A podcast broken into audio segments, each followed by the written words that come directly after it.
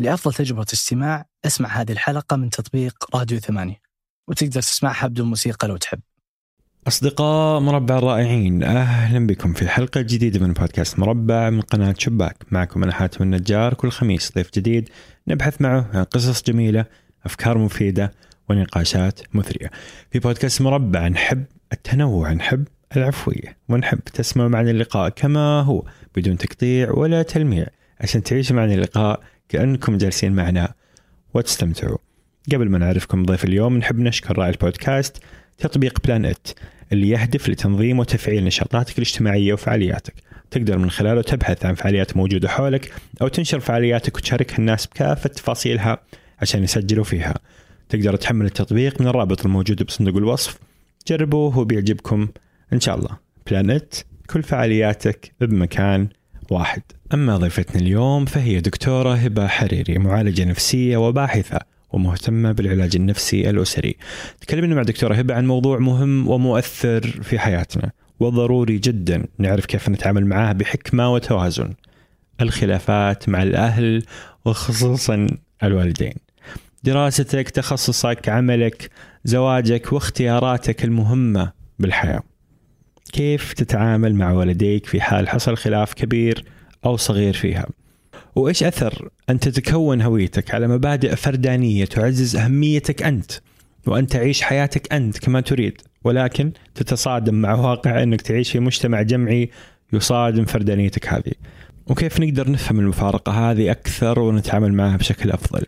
هذا اللقاء تقريبا كان بين جيلين أنا كشاب وابن ودكتورة هبة كأم ومتخصصة مطلعة على حالات كثيرة جدا في مجتمعنا. أتمنى أن يعجبكم هذا اللقاء.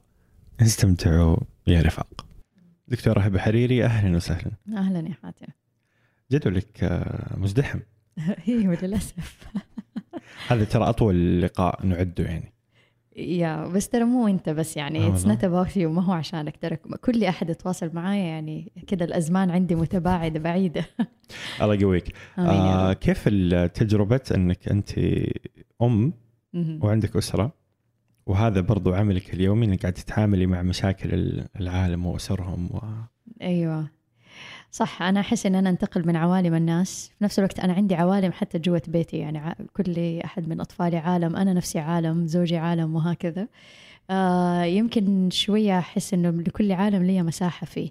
فمساحتي مثلا مع عالم البحث ما في الوسط الإنساني له حدود مع العملاء له حدود مع حتى بناتي وزوجي وحتى مع نفسي له حدود. so دائما نحاول نركز يعني في دي الحدود لأن لو انفتحت على بعض آه، حتصير الدنيا يعني out of control خارج عن السيطرة.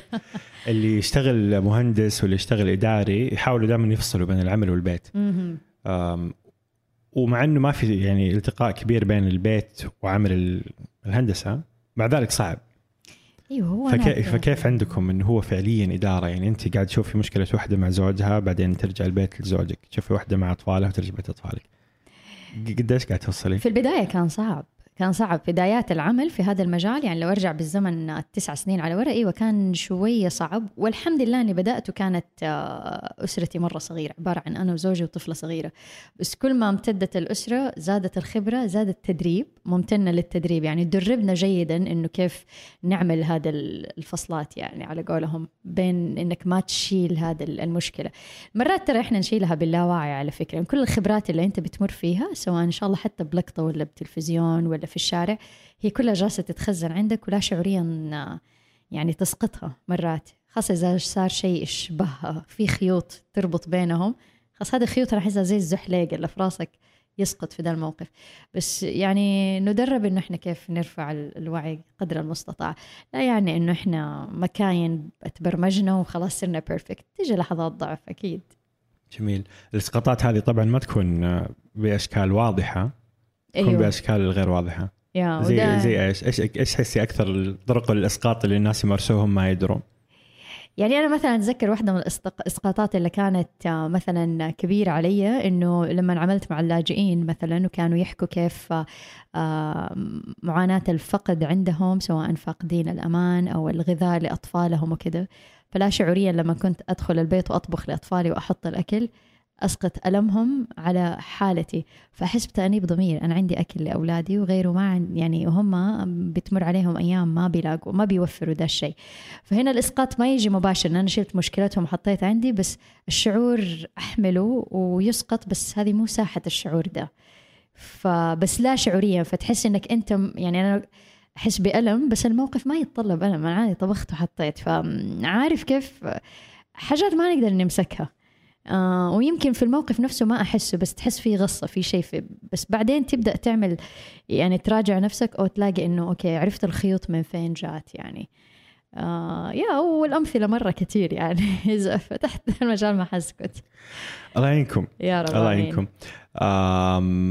موضوعنا اليوم من زمان نفسي أتكلم فيه في البودكاست. أحس إنه. مرة مهم وأحس إنه أسقاطاته من حولنا مرة كثيرة. يا. فقبل لا كذا نبدأ ندخل بقوه كم تحسي من المشاكل اللي تشوفيها عندك في العيادة وحولك يعني في المجال والدراسات والأبحاث. والزملاء آه، في الأسر بسبب سوء العلاقة بين ال- ال- الوالدين والأبناء؟ آه شوف آه هي فعلا كثيرة. لو جينا إنصافا آم كل ما كبر الشخص بالعمر كل ما شعر بعمق المشكلة أكثر أو كل ما شافها بوضوح. وعاشرها. مثلا لما أنا أشوف آباء وأمهات من ابتداء خلينا نقول من عمر الستين الأربعين الخمسين يشعروا فيها بقوة. وعادة هذا هو يكب يكون آه، the top of their list يعني هذه أعلى شيء في لستة المشاكل عندهم.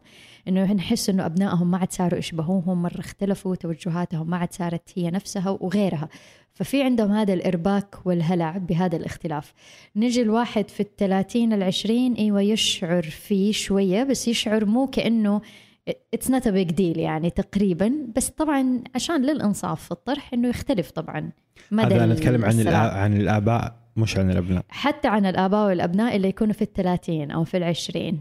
ما يكون شعورهم إنه اختلفوا أبنائنا علينا زي شعور أب في الخمسين وأنا أشوف هذه الأعمار خمسين وستين. تنزل مرة بالعمر عند الأبناء نفسهم حتى الأبناء الآن صاروا يشعروا بهذا الاختلاف. يعني أنا أسمعها أبسط شيء من بناتي مثلا مثلا يعني بنتي تقول أنت إيش اسم ال generation حقك؟ إيش اسم الجيل حقك؟ قلت لها إحنا ما كنا نسميه ب...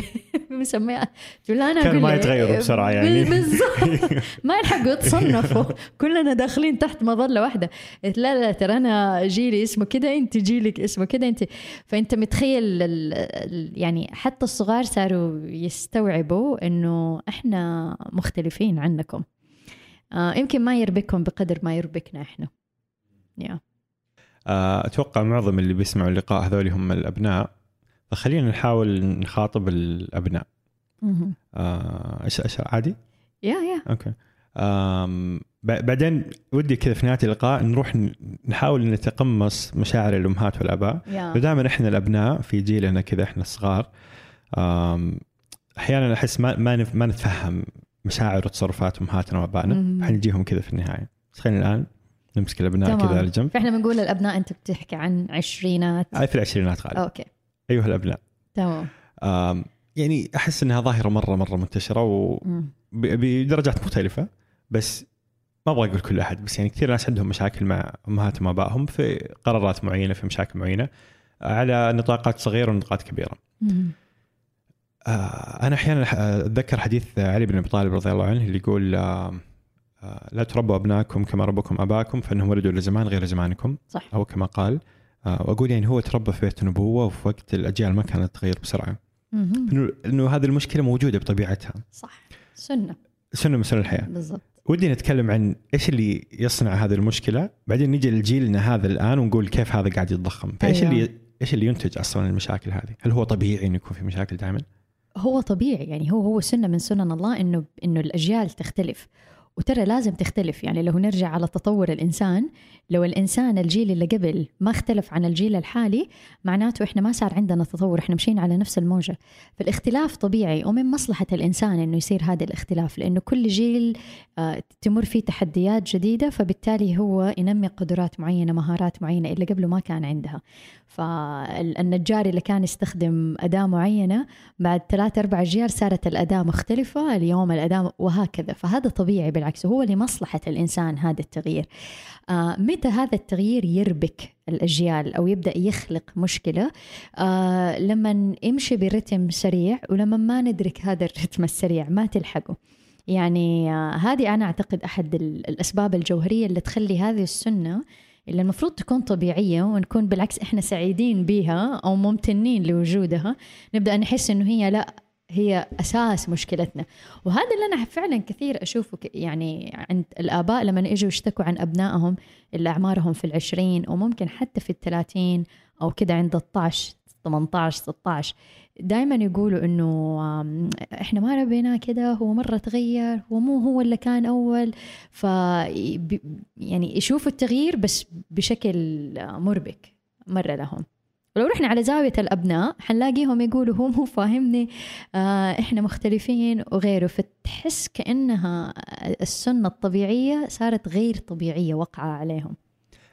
بسبب سرعة التغير هذه؟ بسبب سرعة التغير يعني هي طبعا أسباب كثير يعني لو جينا مثلا حكينا عنها أنه لو نشوف مثلا يعني عشان نساعد الأبناء تحليليا جيل آبائنا ما اختلف اختلاف كبير عن جيل أجداده يعني جدك وأبوك تقريبا في اختلاف بينهم بس ما كان هداك الاختلاف.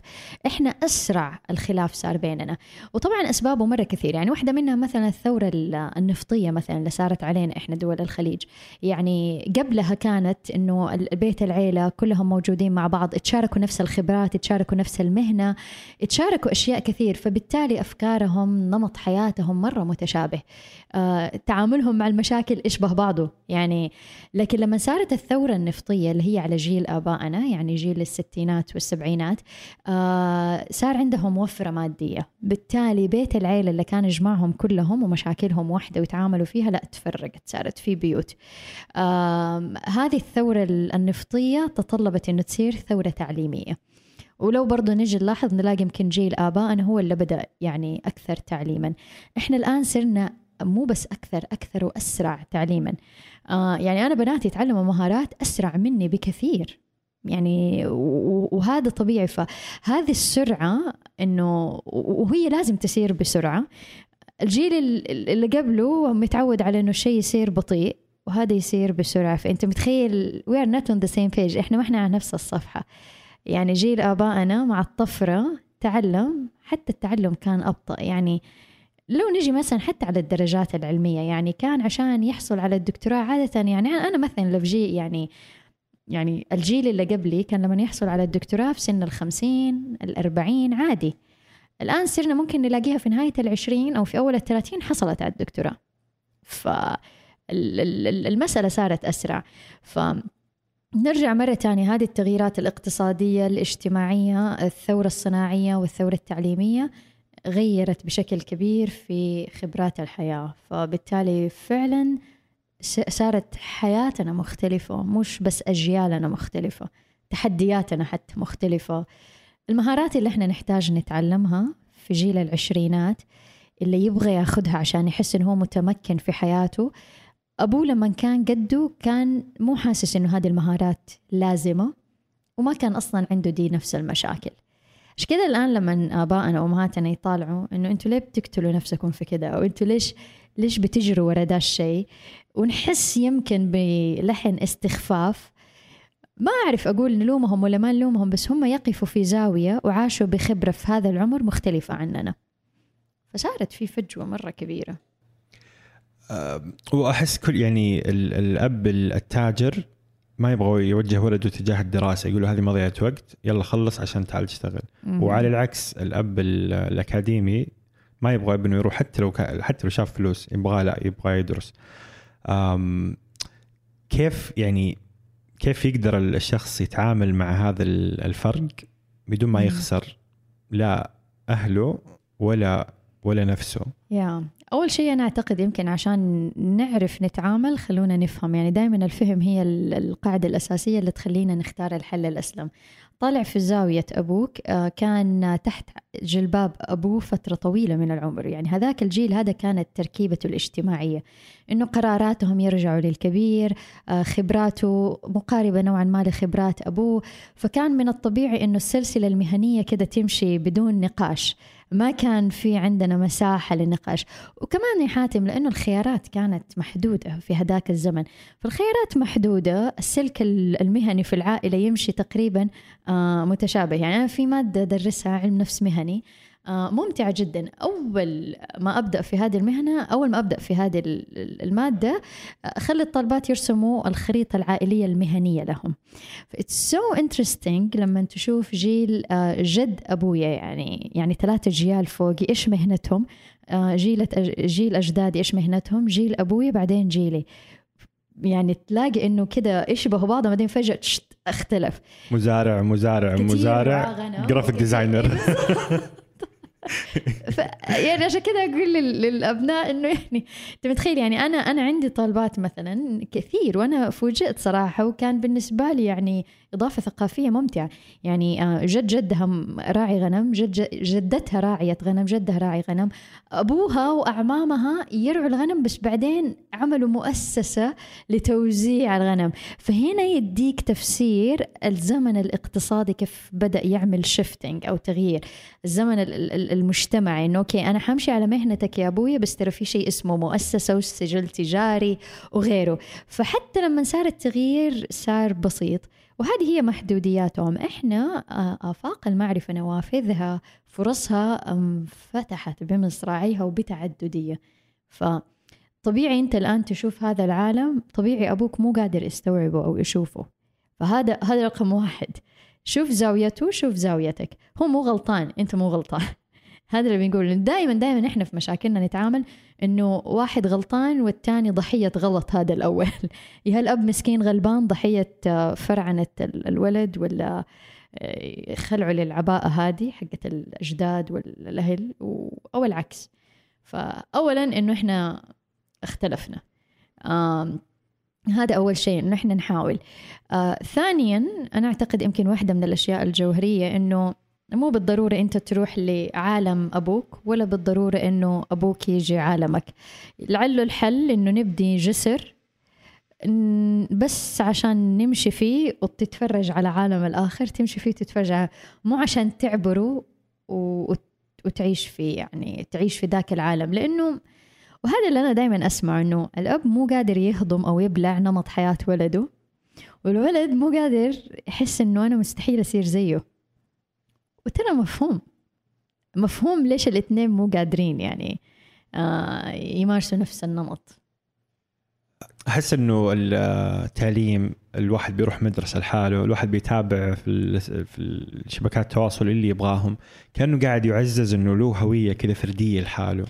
بالضبط. آه إلى أي درجة هذه الهوية الفردية تاثر في مشاكل الأسرة؟ صحيح شكرا يعني هذه حقيقة نقطة مرة مهمة وممتعة في نفس الوقت إنه إحنا نستوعبها. آه نفس الشيء إحنا يعني إحنا لما حتى سيكولوجيكلي يعني نفسيا إحنا بنشوف بناء الهوية عند الإنسان هي ترى نظريات مرة متعددة وهي مراحل. يعني أنت تمر بمراحل إلين تبني هويتك. في ناس ما ينتهي بناء هويتهم. يعني يوصلوا للستين وهو فاصل في مرحلة رقم ثلاثة من أصل ستة. آه بناء الهوية في الأجيال اللي قبلنا كان مختلف عننا إحنا الآن. مرة ثانية نوافذ المعرفة الانفتاح الاقتصادي مثلا اللي هم في متطلبات أشياء كثير حتمت عليهم إنه كيف هويتهم تنبني. إحنا الآن نمو الهوية عندنا صار تماما مختلف لأنه الأول كان خلينا ناخذها بمثال مرة بسيط. عشان كانوا يتعلموا مدرسة وجامعة وبعدين كده صار في شيء اسمه محاضرات أو غيرها. مؤخرا مسكوا الجوالات وصار عندهم واتساب ويدخلوا يعني مؤخرا دخلت عليهم هذه النافذة التعليمية بس هو خلاص بنى الأساس التعليمي عنده الآباء الآباء أيوة. لكن تجي تشوف واحد فتح عيونه على كل نوافذ هذه المعرفة فهذه النوافذ كلها جالسة تشكل في هويته. فطبيعي جدا مو بس أبويا اللي بيشكل هويتي ولا عيلتي أو لا. في أشياء أخرى قاعدة تشكل هويتي. فطبيعي تشكيل هويتك إذا أنت بالعشرين أو بالطاش أو حتى بالثلاثين بناءها ومراحلها ما هي زي بناء ومراحل أبوك. كثير من من الانفجار المعلوماتي أو خلينا نقول الانفتاح المعرفي بيوصلنا من كل حدب وصوب. وكثير منها بيجينا من ال western society من العالم الغربي. تركيبته فردية تركيبتنا جمعية. يعني هناك آه، كثير يعززوا الاستقلالية والفردية وال... وهذا هو تركيبتهم المجتمعية فهذا نمط طبيعي. إحنا لا. عيب آه، عيلتك ما تقول كده أهلك ما يقولوا كده أعمامك آه، كيف تسوي دي الحركة أنت تحمل اللقب الفلاني أو غيره. فما تقدر تمارس الفردية. طيب بس في نفس الوقت أنت قاعد تتغذى بمعرفة almost لحنها فردي. أنا حقيقة أشفق على هذا الجيل لأنه هو عايش في مجتمع الجيل الكبير عقليته جمعية وهو المصادر المعرفة عقليتها فردية فهو جالس بيتحط بتيارين فعلا ترى مو كثير يشبهوا بعض. في صراع جالس عكس عكس بعض تماما يعني. أيوه أيوه عكس بعض تماما يعني. اكزاكتلي ففعلا هم عكس بعض. فهذا التصادم اللي يبدأ يصير آه، يخلق صراع. وعادة إحنا ردود أفعالنا في الصراع إنه أنت تحس إنه أسهل لك تلاقي جبهة مو جبهتك أنت جبهة الآخر عشان تلومها. تلومها. هذا أسهل آلية دفاع تجاه الصراع هذا كله. أو خلينا نقول كده تفتح شباك عشان تكب هذا الصراع فيه. لذلك دائما لغة اللوم هي اللي تهيمن في البداية. دائما هذه اللي أسمعها. اللي يجي بالعشرين والثلاثين هم ما يفهمونا هم قادرين يستوعبوا هم مش عارف إيه. فهي تسوي تفريغ شوية تفريغ عاطفي إنه ترى هم. بس الصراع ترى أعمق من كده. ومو واحد قاعد بيعارضك. ترى هو أعمق من كده. أنت نفسك ترى بتمر بصراع لأنك أنت جالس وسط مجتمع تركيبته غير عن تركيبة المعرفة اللي أنت قاعد تجيها.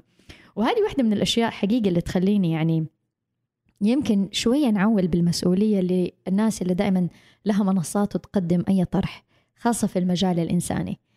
كون إن أنا أخذ كل شيء من برا وأترجمه بس وأصبه فيها مرة مسؤولية أخلاقية علمية. في فلاتر مجتمعية آه، تخلي عندنا حساسية أعلى إنه هل هذا الطرح أو هل مواجهة هذه المشكلة الاجتماعية بهذه الآلية تناسبنا ولا ما تناسبنا؟ طب إيش اللي يناسبنا منها وإيش اللي ما يناسبنا منها؟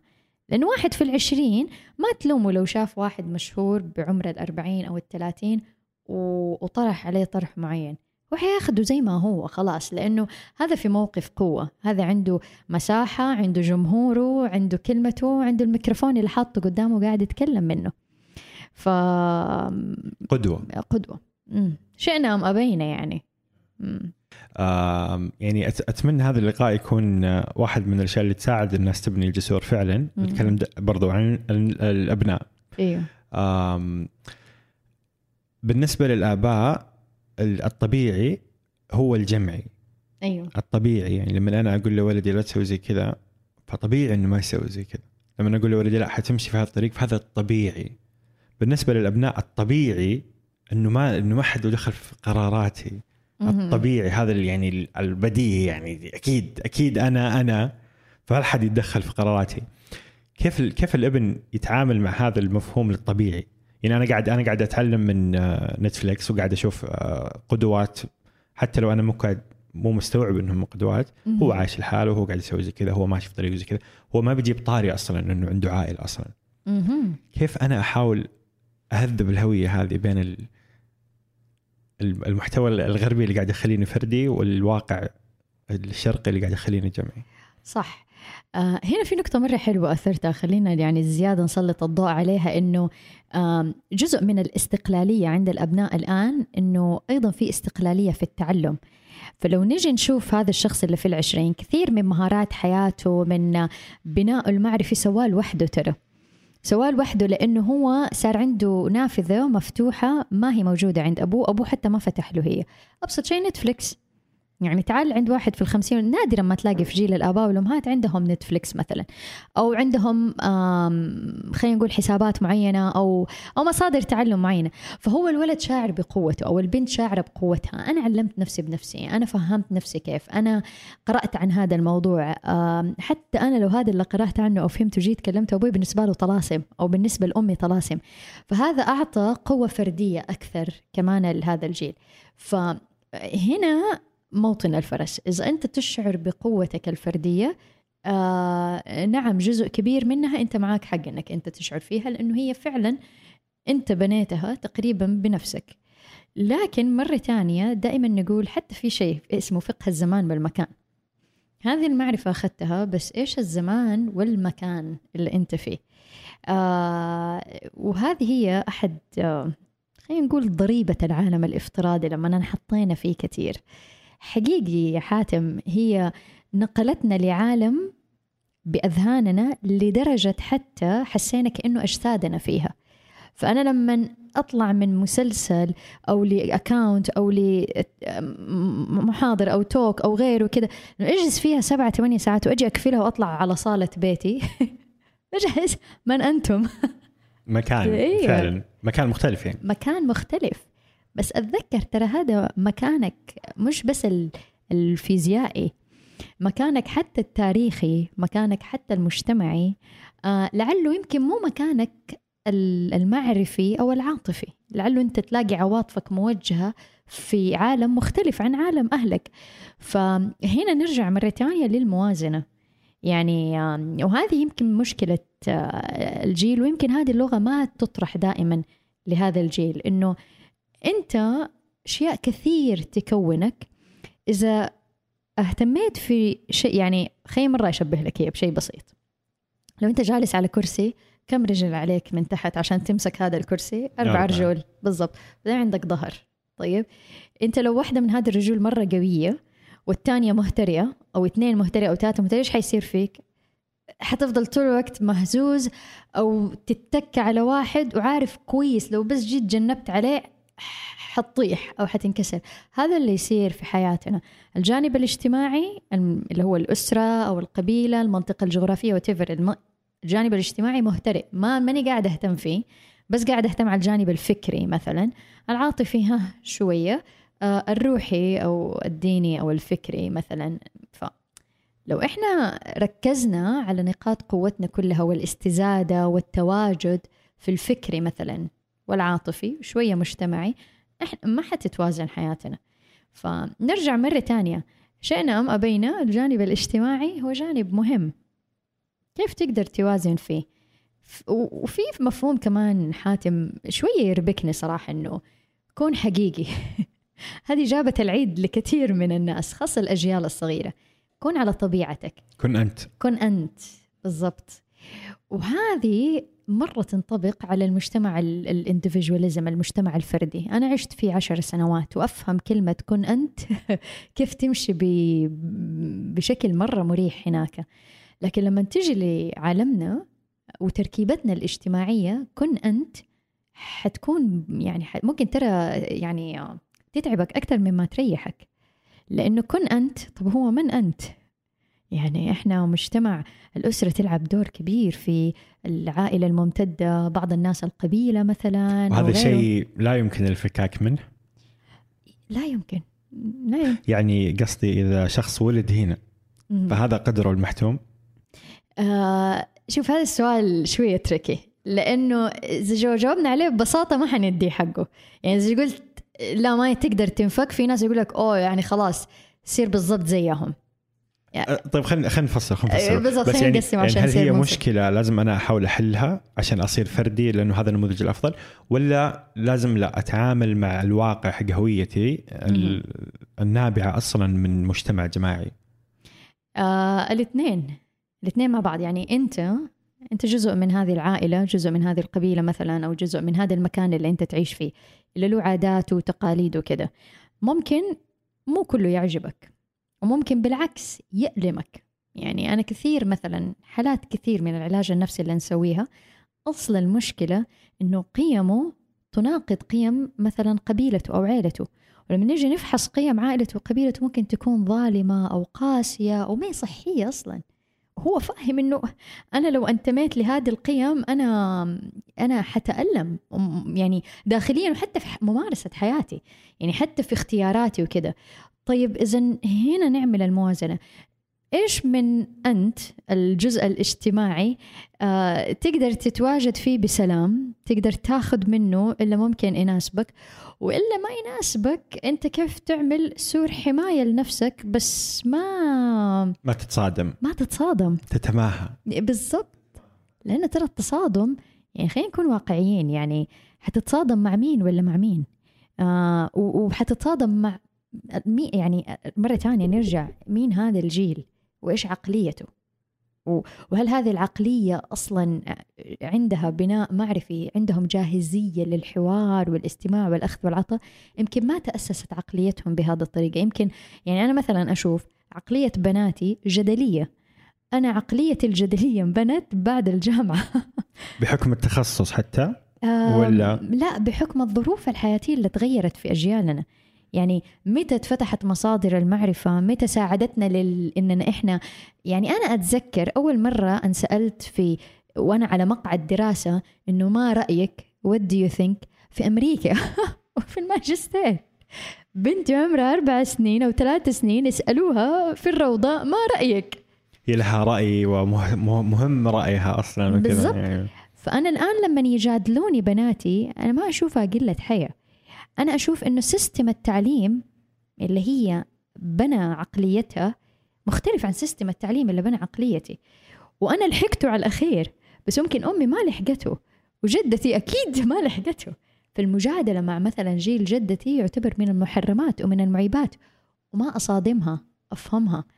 يعني أفهم إنه صح على بنائها العقلي المجتمعي يعني إحنا نسميه ال value system حقها إنه الجدل يعتبر معيب. فخلاص أحترمه. لا ما أتصادم. ما حقدر أغيرها. آه أمي نفس الشيء مثلا. okay ممكن اللي في جيلي ناخذ ونعطي. مع الصغار أنا أنسى الموضوع. أصلا لازم تتجادل. ما مو على كيفك. يعني. ما؟ خيارات فانا. كمان ما حتصادم معاهم. ما حتصادم معاهم. وهذه هي المرونة النفسية والإجتماعية والفكرية. إنك أنت كيف تكون مرن كيف يكون عندك ذكاء إنه أنت مع الكبير كيف تتعامل بناء على خلفيته. وفي نفس الوقت أنت كمان ما تشيل خلفيتك برا الغرفة وتدخل من غيرها ما تقدر أصلا هي داخلة معك. بس كيف تجيب الخلفيتين وتديهم مساحة آه، فيها نوعا ما من السلام مرة ثانية الجسر. أنا مو لازم أروح عالم وهو مو لازم يجي عالمي بس ممكن نبني جسر يعني نتقاطع فيه. أحس واحد برضو من المشاكل الموجودة إنه موضوع التربية آه، عندنا كذا له آه، له شرف كذا أنا أربي أولادي أنا أربي بناتي أنا أعرف كيف أربي مو أعرف كيف أربي فهذا أحس ممكن يولد نوع من التحدي بين الجيلين. كيف كيف الواحد ممكن يتماهى مع هذا ال... يعني يعني جزء من هوية الأب والأم إنه هو أيوة. يربي هو اللي يوجه هو اللي يعلم في أجيال معينة ما تقبل أيوة. حتى الجدال والتفاهم وكذا. أيوه. كيف كيف يتماهى مع هذا الشيء الحدية أصلا؟ مم. شوف برضو مرة ثانية حاتم للإنصاف. يعني أنت تطرح السؤال وأنا أتذكر كثير من الحالات أو الأسئلة اللي تجيني مثلا. آه سلطة التربية آه لو جينا قلنا هذه الكلمة ترى ممكن لو دحين تسمعنا واحدة أبوها قرر مين تتزوج وما تتعرف أصلا عليه عادي فجأة كده تطلع من بيته لذاك البيت. هذه سلطة.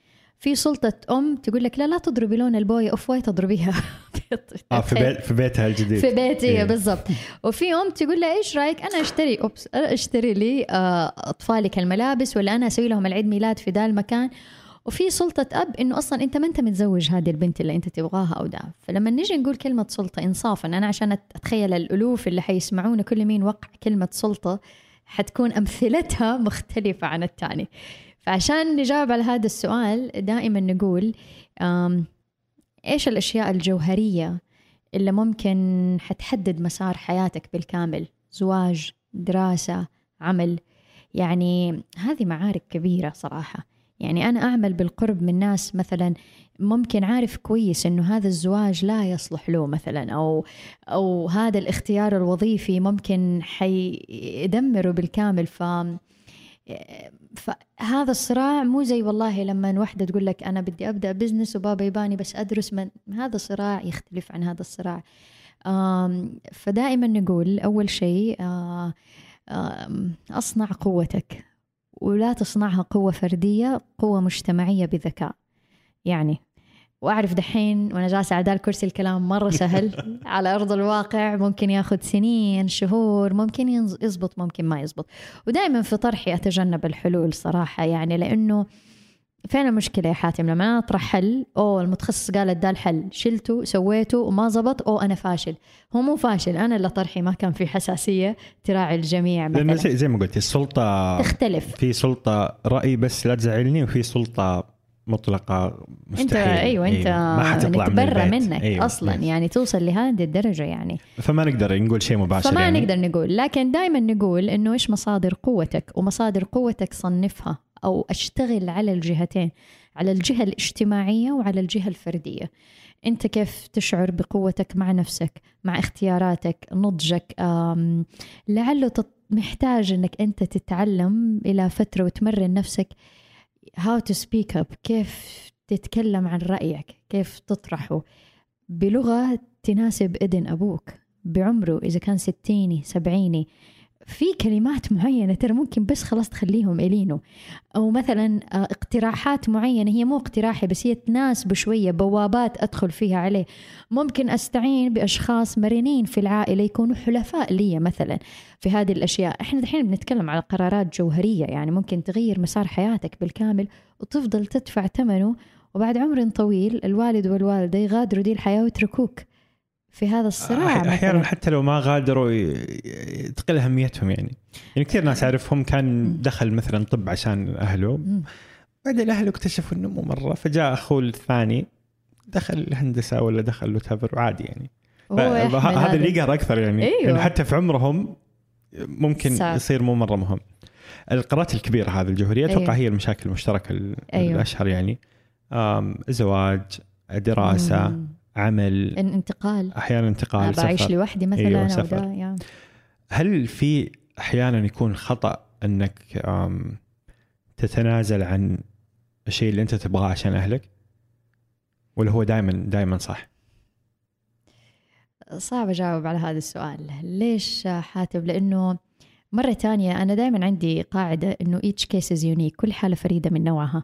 فبعض ال- الأشخاص مثلا أنه ممكن يتنازل عن رغباته مقابل شراء ود أبوه وأمه فبالنسبة له هذا شيء حيعمل له تكيف أكثر نفسي وعاطفي آه، ومجتمعي. فهو بالنسبة له أولويته التكيف هنا. شخص آخر نفس السيناريو بالنسبة له لا التكيف المهني أولوية. بعدين أبدأ أحل مشكلة التكيف الأسري. خليني بعدين أبدأ أضبطها. وهذه هذه مرت علي حالات. اختار ال- ال- الإنسان اللي بيتزوجها الدولة اللي بيطلع يهاجر ويعيش فيها الوظيفة وكده. كان صراع شديد بس بعد ما استتب الأمر هناك رجع يعني قدر يبني هذا ال- الجسور ويعني ويبنيها. فحل الصراع بيننا. وفي ناس لا هنا أول وبعدين. فهو يختلف. بس دائما نقول ماذا تملك عشان آه، تختار هذا الطريق؟ هي رحلة ترى. يعني هي ما هو شيء يصير يوم وليلة ترى مو قناة حتضغطها وتقلبها وتروح تتفرج عليها. هي حياة حتروحها وتعيشها أيام وربما سنوات. فأنت جاهز لهذه الرحلة؟ إذا مو جاهز لا تخوضها انتظر شوية لين تكون عندك جاهزية عاطفية فكرية اجتماعية كمان. وازن بينهم. خلينا نحاول نفهم الآباء والأمهات أكثر. أتكلم بصفتي ممثلا عن عن جيل الشباب. يعني أحس أحيانا بديت أحاول أفكر أكثر في في الآباء والأمهات ما ما أعرف وصفي لي كأم. في مرحلة معينة من حياة الطفل ما يقدر يعيش بدون السلطة المطلقة. على عكس أيوه. كل رغباته. إذا هو عمره سنتين وما يبغى ياكل حيموت. وهو أيوه. مو فاهم إنه حيموت فحأكله لو حتى لو حيبكي. لو هو مو عارف إنه إذا ما تدفى حي حيبرد وهكذا. والتطعيم وغيره. والتطعيم مثلا وال- والرعاية الصحية والدراسة والتعلم أيوه وكذا. أيوه. بعدين تيجي مرحلة فاصلة يصير لا خلاص لازم أنا اترك ويسوي اللي هو يبغاه عشان هو كبر مم. وعشان مو كويس ان اتدخل فيه. حتى لو أنا في رأيي كأب أو أم إنه هذا الطريق خطأ. أيوه. الفصل هذا للآباء والأمهات. للآباء والأمهات أنا أحس إنه صعب. أيوة. أوصفي لي هذا الفصل. شوف هذا الفصل يعتمد على حسب آه أي مدى إحنا نسميها ال- الكفاءة الوالدية آه والنضج ال- العاطفي والفكر عند الوالدين. يعني مثلا آه في أمهات أو في آباء يكون عندهم كفاءة والدية. يعني مثلا آه، عنده أدوات وعده مرة كثير. عارف إنه حط جهد مرة كبير في أول سنوات عمر الطفل. آم، علمه كيف يختار علمه كيف يصنع القرار أعطاله مساحة للصواب والخطأ وخلاه يغلط ويتحمل مسؤولية غلطه. وكان في رعاية وقرب وإشراف. فهو كأنه صنع يعني كأنه مرروا بمصنع خلينا نقول من خبرات الحياة وغيره. ما كان over protective يعني ما كان مره أنا كل شيء أسوي لك هو بعدين يلا تفضل روح الحياة. طب أنت ما اديتني ولا شيء ما دربتني على ولا شيء. زي لما تجيب واحد فجأة تدخله أنت طولك تطبخ له بعدين فجأة تشيل كل المقادير اللي في المطبخ وتدخله المطبخ. طب ما عنده لا دقيق ولا سكر ولا رز ولا شيء. وهذا اللي يصير وهذا عشان كذا نقول الكفاءة الوالدية. الكفاءة الوالدية مو إنك أنت بس تقدم له أكل وشرب وتقرر عنه وتختار له أحسن مدرسة. حسب كل مرحلة عمرية والكلام يطول فيها بس حسب كل مرحلة عمرية أنت تتدرج في آه تطوير مهاراته وتبدأ تسحب نفسك شوية. تطور وتسحب تطور وتسحب. فما تنسحب فجأة ومو تطور فجأة كمان. وهذا اللي يصير يا حاتم يعني كثير من الوالدين مثلا لما توصل في العشرين أنا أباها تفهم وتتعلم وتعرف كيف تتكلم وتاخذ قرار ولما تروح الشغل ما تكون خايفة على نفسها ومحافظة على نفسها. مرات انتبهتي لهذه الفقرة متأخر. فهذه يعني إذا أحد لسه في بدايات الطريق انتبه يعني مرات في توقيت ما يكون في صالحك. آه هذه فيما فيما نخص الجاهزية إنك أنت كيف يكون عندك كفاءة وجاهزية. على الصعيد الآخر إنه أنت كيف يكون عندك آه، نضج عاطفي. في آباء وأمهات يا حاتم وهذه اللي أشوفهم إنه الأسرة تمر بمراحل. خلاص خلاص هو كبر أنت كبرت انت نضجت من الطبيعي إنه هو خلاص حيستقل عنك. ما عاد حيحتاجك زي أول. بس يكون الأب والأم استخدم أولاده في إنه أنتوا تعبوا لي التنك العاطفي هذا إنه أنتوا دائما تحسون ان أنتوا تحتاجوني. هذا دلالة على ضعف النضج العاطفي. فهذه مو مشكلة ولدك هو مو عاق وهو مو والله يستغنى عنك. هو خلاص مشي في سلك حياته طبيعي ما حيحتاجك زي أول. سنة الله يعني هذه سنة الحياة. أنت حاسس انه هو ما يحتاجك وإنه أنت مالك داعي ومدري معناته في مشكلة في النضج العاطفي. يمكن تحتاج الآن تنوع مصادرك يمكن كان كنت حاطط بس ولدك هو المصدر المغذي لهذا الشيء. راح دحين قاعد فاضي ما أنت عارف من فين تجيبه. عشان كده دائما نقول عيش مع ولدك لا تعيش عشان ولدك. لأنه في يوم من الأيام لو حست لو حيستقل آه وإذا أنت عشت عشانه حيشق طريق حياته طبيعي وحيبني أسرته كده وحتحس إنه أوه تركتني أنا عشت عشانك. دحين أنت ما أنت المفروض تيجي عشاني. وهل فطريا آه، ما أدري أنا أحيانا أحس الآباء والأمهات عندهم فطرة تجاه الابن مش موجودة بالعكس. أيوه طبعا. طبعا. ليه, ليه؟ بديهيا حاتم. يعني أنا أنا أجي دحين على صعيدي أنا دحين أم. يعني ياما وإلى الآن يعني ياما ضحيت على نومي ورغباتي وأكلي. ممكن أجوع فترة طيب ماني قادرة آكل لأنه هذه تبي تروح وهذه تبي تيجي وراحتك وكذا فأنت أنت قدمت كثير. لو أنا قدمته وعقليتي إن أنا أقدمه عشانكم معناته اوتوماتيكلي بعد فترة حقول لكم يلا سددوا لي أتعابي. ف لكن لما أنا أقدمه وأنا أعرف إنه هذه جاهزية لهم للحياة. وأنا مستمتعة بالرحلة هذه بقدر الإمكان معاهم. هي نستمتع في هذه الرحلة وأعرف إنه هم حيشقوا طريقهم أنا بعدين لي حياة ثانية خاصة بدي أسترخي وبدي أرتاح و... وسبحان الله عشان كذا السيدة ما تحمل بعد عمر معين لأنه خلاص الله يبدأ يهيئ جسمها إنه هذه مو وظيفتك. يعني أنت لك وظيفة خلاص تتقلص ويصير لك وظائف ثانية ذكرني إيش كان نص السؤال الثاني؟ إنه الفطرة, الفطرة. ما موجودة. أيوه, أيوة بالضبط. إنه الأبناء ما عندهم نفس الشعور الفطري الغريزي أيوة. تجاه امهاتهم وآبائهم. صح لأنه أنت عشت سنوات كأب أو أم أنت في مرحلة المعطي المعطي اللي هو ال giving أنا أنا أنا أمارس دور ال giver المقدم الرعاية. فأنا قاعدة عاطفيا أعطي أعطي. الطفل متلقي فالمتلقي طبعا فطرته ما حتكون زي المعطي. فيها فرق يعني اليد العليا ليست زي اليد السفلى في فرق يعني في فرق في ال... فطبيعي أنا مريت بأيام وتجارب وبمشاعر مختلفة عن مشاعر أولادي. فطبيعي أنا فطريا حيكون عندي يمكن التعلق أعلى ال ال الارتباط ممكن يكون أقوى. ومرة تانية ترى نرجع نقول طبيعي يعني مو معنى إنه الأم آه، فطرتها وارتباطها والأب فطرته وارتباطه بأولاده لازم تكون copy paste مشابهة بالضبط زي أولادهم. ترى مرة عادي لا تنسى أنت في زاوية من الحياة ومن العطاء هو في زاوية أخرى. فعادي ما حنتشابه. آه إيش الحد المعين تحسي من المشاكل الأسرية اللي مم. نحاول نعالجها كذا في البيت؟ آه اللي بعد هذا الحد لازم يكون في تدخل احترافي أو أيوه. عيادة فعليا اسريه صح هذا سؤال مرة حلو. دائما نقول إذا جربت كل المحاولات وفي كل محاولة ترفع الراية البيضاء تحس إنها هي ما هي ظابطة هنا ممكن تحتاج لشخص هو تخصص ودرس عشان يساعدك يعني بأفضل المحاولات أفضل من التجارب اللي أنت عملتها. إذا بتشعر أنه في مشاعر متراكمة أثناء بحثك للحل. يعني مثلا خلينا نقول مثلا إنه مرات ترى تبدأ المشاكل هي أنا أسميها اللحاف اللي يغطي أشياء كثير من تحت. مثلا إنه كل ما نحاول نروح مشوار ما يلتزموا بالوقت ما يرضوا يجوا معايا أنا أروح هذه المناسبة ما يبوا يجملوا معايا مش عارفة. ف وفي مشاعر قاعدة بتترسب تترسب عند ال... ال... الأم أو عند الأب. وبدأ يشعر فيه إنه خلاص في ترسبات مشاعر ومو عارف كيف يفرغها لهم أو مو عارف كيف يوصلها. روح لمتخصص لأنه احتمال الأفضل هناك تفرغها ما تفرغها على على أولادك يمكن بلغة ممكن تنفرهم أو تبني الفجوة بشكل أكبر مرة يعني بينك وبينهم. فدائما نقول المتخصص هو مو بس يلاقي لك حلول ترى. يعني دائما إحنا فكرتنا المتخصص الأسري إنه أو الأخصائي مثلا النفسي وكذا إنه هو يجيب لك الحل. وترى مو شرط يجيب لك الحل. هو ممكن بس يوفر لك ساحة آمنة عاطفيا وفكريا إنك أنت تكب كل شيء بدون ما تفلتر وترتاح شوية. يعني هاي واحدة من الأهداف اللي تصير في العلاج النفسي.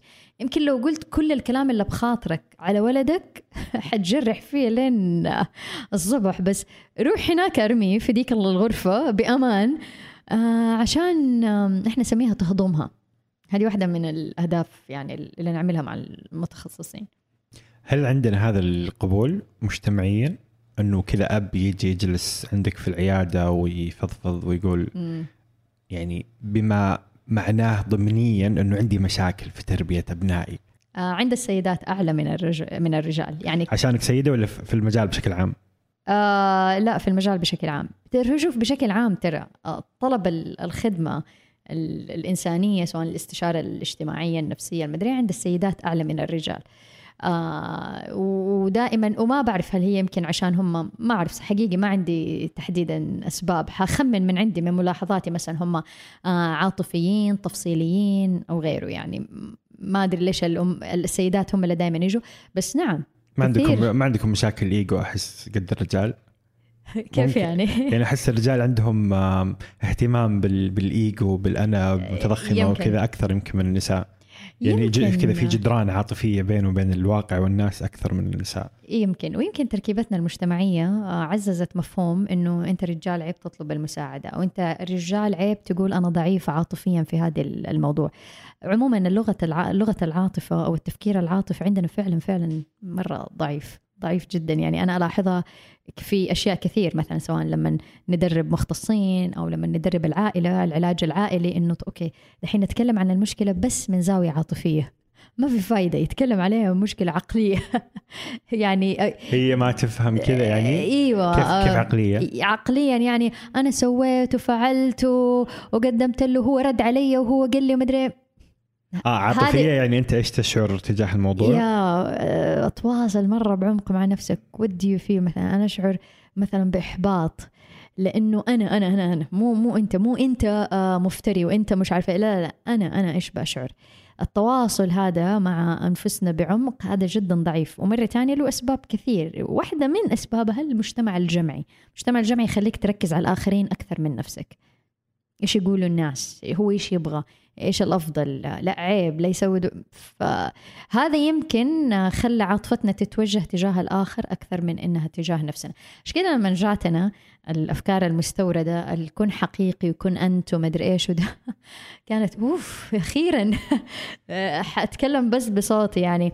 بس مرة تانية لما اتنقلت لنا تحطت لنا بالضبط بزي ما هي بدون حساسية ثقافية. لازلنا بحاجة إنه إحنا نفلترها أكثر بما يلائم يعني ثقافتنا المجتمعية آه هل أحيانا ممكن العلاج يبدأ من الأبناء أيوة. يعني هل في تجارب عندكم بشكل أيوة. عام كيف؟ يعني مثلا يجي ال ال ال بالعشرين بنت ولا ولد مثلا آه، أبوي وأمي ما يفهموني دائما في مشاكل دائما في صراعات دائما في يجبروني على شيء أو مو قادر أعيش نمط الحياة اللي أنا أبغاه وأنا معاهم في نفس البيت فهنا يبدأ العلاج في البداية من هذه الزاوية أم، بعض الحالات يصير خلاص ممكن هذا يكفيها. يعني خلاص هي بدأت يعني إحنا نسميه مثلا بدأ يبني آه، سور أمان فكري وعاطفي تجاه نفسه بدأ يبني آه، ساحة أو الجسر هذا بينه وبين بدأ يفهم جيل الآباء بتحليل مرة عميق عاطفي وفكري وكذا. فصارت نظرته لهم ممكن اختلفت ولهنا ممكن حققنا الأهداف وانتهينا. مرات لا نحتاج إن إحنا نجيب الأب والأم كمان. هذه قليلة الحدوث صراحة يعني عشان نكون ما بعرف إذا في أحد سبق شعر إنها لا كثيرة الحدوث بس أنا بالنسبة لي فيما يخص تجربتي لا قليلة الحدوث. إنه البنت بعد فترة أمها تصير معاها بالسيشن يسموه joint session ولا أبوها أو أخوانها أو كذا. آه يمكن أكثر برا تصير في المجتمع ال- يعني أنا كنت أشوفها في أمريكا أكثر تسير لأنه مرة تانية ثقافة ال family therapy العلاج العائلي أو كثرة المتخصصين فيه والمتمكنين أكثر فيمكن سوقها أفضل. إحنا لأنه قلة المتخصصين الفكرة نفسها أصلا فكرة الصحة النفسية لا زالت الآن عليها كثير من من الشوائب وستيل إنها هي وصمة عار. فيمكن الأم يعني أنا أعرف مثلا بنات يجوني لو أمهاتهم عرفوا أو بعضهم لو عرف إنه هي بتروح لمعالجة نفسية ليش؟ إيش سوينا فيك؟ أنت ما أنت مجنونة؟ ليش تروحي؟ ما حاوجك. خلاص تعالي نتكلم مع بعض. فت- فمرة ثانية. فما بالك إنه هي الأم نفسها تجي. وتجلس وتتكلم معك. وكذا يعني. أيوه ف وهذا أحد ترى يعني في الأخير نقول إنه الواقع يعني أنت كيف تدرك الواقع وتكون آه، يعني تبني آه، ما بدي أقول استسلام للواقع بس تبني قبول تجاه الواقع تتعامل معاه بذكاء. خلاص هذا الواقع. في أشياء لا يمكن تغييرها. ولو ضلينا نحط الجهد الفكري والعاطفي في محاولة تغييرها إحنا أجهدنا نفسنا وضيعنا على نفسنا فرص بناء في جوانب تانية في حياتنا. أو حتى مع نفس الشخص هذا. هل ال- الاستقلالية يعني أحس إنه نتكلم عن الاستقلالية بطريقة ما أعرف كيف أوصفها بس كذا حذره بزيادة. هل أحيانا المشكلة هي عدم الاستقلالية؟ يعني هل أحيانا المشكلة هو إنه الشخص يكون منغمس في العائلة بشكل يمسح أصلا كيانه الفردي؟ هذه أكيد مشكلة. هذه أكيد مشكلة. هذه واحدة من الأشياء اللي إحنا نعملها في التقييم. لم لو عملنا علاج أسري يعني كل أفراد الأسرة مثلا موجودة معنا بالعلاج واحدة من المعايير اللي نقيسها كل فرد في العائلة إلى أي مدى عنده مساحة فردية. وهذه ضرورية. لو تلاشت هذه أحد أسباب المشاكل اللي تصير. لأنه أنت تحتاج يعني أنت تحتاج مو بس مساحة فيزيائية.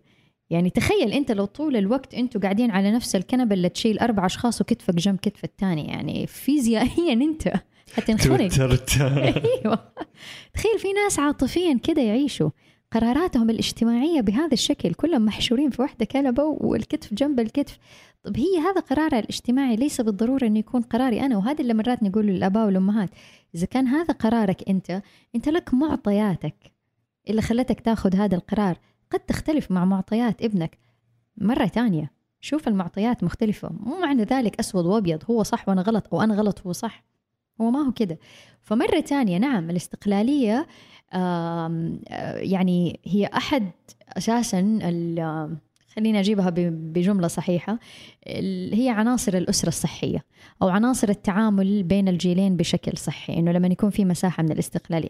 الإفراط فيها يضر تضييقها كمان يضر. عندنا الانغماس في في الاستقلالية والانغماس في ال- في العائلة. أيوه والانغماس في الاستقلالية يعني كيف؟ نحاول أيوة. نحاول نوزنه. يعني أنا أسمعها مثلا من الأباء والامهات طول الوقت في غرفته.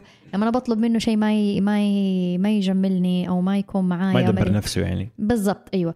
فال... وبيتنا صار كأنه فندق وكل مين في حاله. ف... هذه تسمعها وهذه شكاوي حقيقه أنا ت... يعني أنا أفهم الألم من من قلب أي أب وأم لما يشعر بهذا الشعور إنه أبنائي استقلوا استقلال مرة كبير لدرجة أنا ما أشعر إنه في ساحة جمعتنا. يعني أنت لما تجي تشوف أنت لو لك دائرة وأبويا لي دائرة لا تحط الدائرتين فوق بعض ما ينفع ترى مرة ما يشبه بعض يمكن مو نفس الحجم ولا يمكن. خلقوا لزمان غير زمانهم هذه كلمة علي بن أبي طالب. فهذه دائرة وهذه دائرة لكن قربوها شوي جنب بعض وبس لو شوي قربتها كمان حتسوي مساحة مشتركة. كون في دائرتك كون في دائرتك بس في مساحة تجمعنا لكن بعدها تماما فعلا تخلق عند الجيل الكبير مشاعر وحدة ورفض. وتخلق عند أيضا الجيل الص- ال- الأبناء يعني آه ممكن ترى مشاعر وحدة كمان بس من بنكهة مختلفة. في بدائل للأسرة يعني أنا أحس إنه الانتماء لأسرة أو مجموعة شعور طبيعي وغريزي وفطري. أيوه. وغالبا الإنسان حيمارسه يعني على كل حال. أحيانا أحس إنه قاعدين نصنع بدائل. شغل مثلا آه، أصدقاء مجتمع افتراضي. إيش إيش ملاحظتك على وجود البدائل هذه؟ مرات يكون صحي ترى يا حاتم لأنه يعني في مرات أسر مرة ثانية نرجع نقول مثلا آه، قيمها أو قناعاتها ما تكون صحية أو جزء كبير منها مو منصف ومو عادل آه، بينما أنا قيمي أحب مثلا الإنصاف أو كذا في يعني في نفسي طيب أنا ما أقدر أعيش كذا بس ممكن ألاقي بيئة صحية. عندها قيم مثلا فيها إنصاف وعدل وي وي هذه الأشياء كلها. ف... فلما أنا أكون عايش معاهم في الساحة اللي أتفق فيها معاهم بس الساحة مثلا اللي فيها قيم مختلفة أشبعها من هذيك الساحة الثانية ساحة الأصدقاء أو العمل أو غيره. فأنت عندك psychological needs أنت عندك حاجات نفسية تبى تشبعها. ما لقيتها من الأهل ما هو غلط أنك أنت تلاقيها ولا من ولا برا. يمكن إصلاحه يعني. إيوه بالضبط. شكرا مرة على هذه الجملة. إيوه لأنه كثير من الناس ما يبي يتعب. وترى الحياة ما هي وردية. وأظن في يعني- أشياء ما تتغير. يعني صح. بعد عمر معين بعد تكوين معين أحس يعني صح. في أشياء ما تتغير. أكيد. يا أكيد. صح. يا. فاحيانا هذه البدائل أنا لما جاء جاء في بالي الموضوع حسيته كان سلبي شوي. أحيانا هذه البدائل صحيه صحية ولكن إذا إحنا البديل يعني أوكي أنتوا خلاص على جنب أنتوا ترى عيلتي أيوه بالاسم بس ترى أنا لا ألبس زيكم ولا أفكر زيكم ولا أقرر زيكم ويسحب نفسه بالكامل لهذه البدائل أيضا مو صحي. شئت أم أبيت أنت جزء من هذه العائلة. أبسط شيء بالاسم. يعني وسبحان الله مو بس بالاسم جيناتك الوراثية يعني أنت 60% من شخصيتك تتكون من الجينات الوراثية اللي تحملها من أهلك. فأنت أكثر من نصفك ما اخترته أنت شايله من أهلك. في ناس عصبيتهم برودهم مشاعر معينة ترى أنت تحملها منهم. فهم يمشوا في دمك غصبا عنك يعني فيكونوك. فإنك أنت تماما تبعد ما هو صحي حتى. أنا آسف آه، يمكن سألتك أسئلة مرة كثير برا برا الإعداد تماما بس الموضوع يعني مثير للاهتمام جدا. آه، فأعتذر وشكرا لا، لا، على بالعكس. مرونتك يعني. لا لا ابدا. أحس أكثر شيء ودي نطلع فيه من هذا اللقاء ودي يوصلكم آه، أصدقاء مربع رائعين إنه إحنا إحنا كشباب نحاول نتفهم أكثر. نحاول نتفهم أكثر. لأنه إحنا منغمسين في ذواتنا ومنغمسين في فردياتنا ومنغمسين في إحنا إيش نشوف وإيش كذا.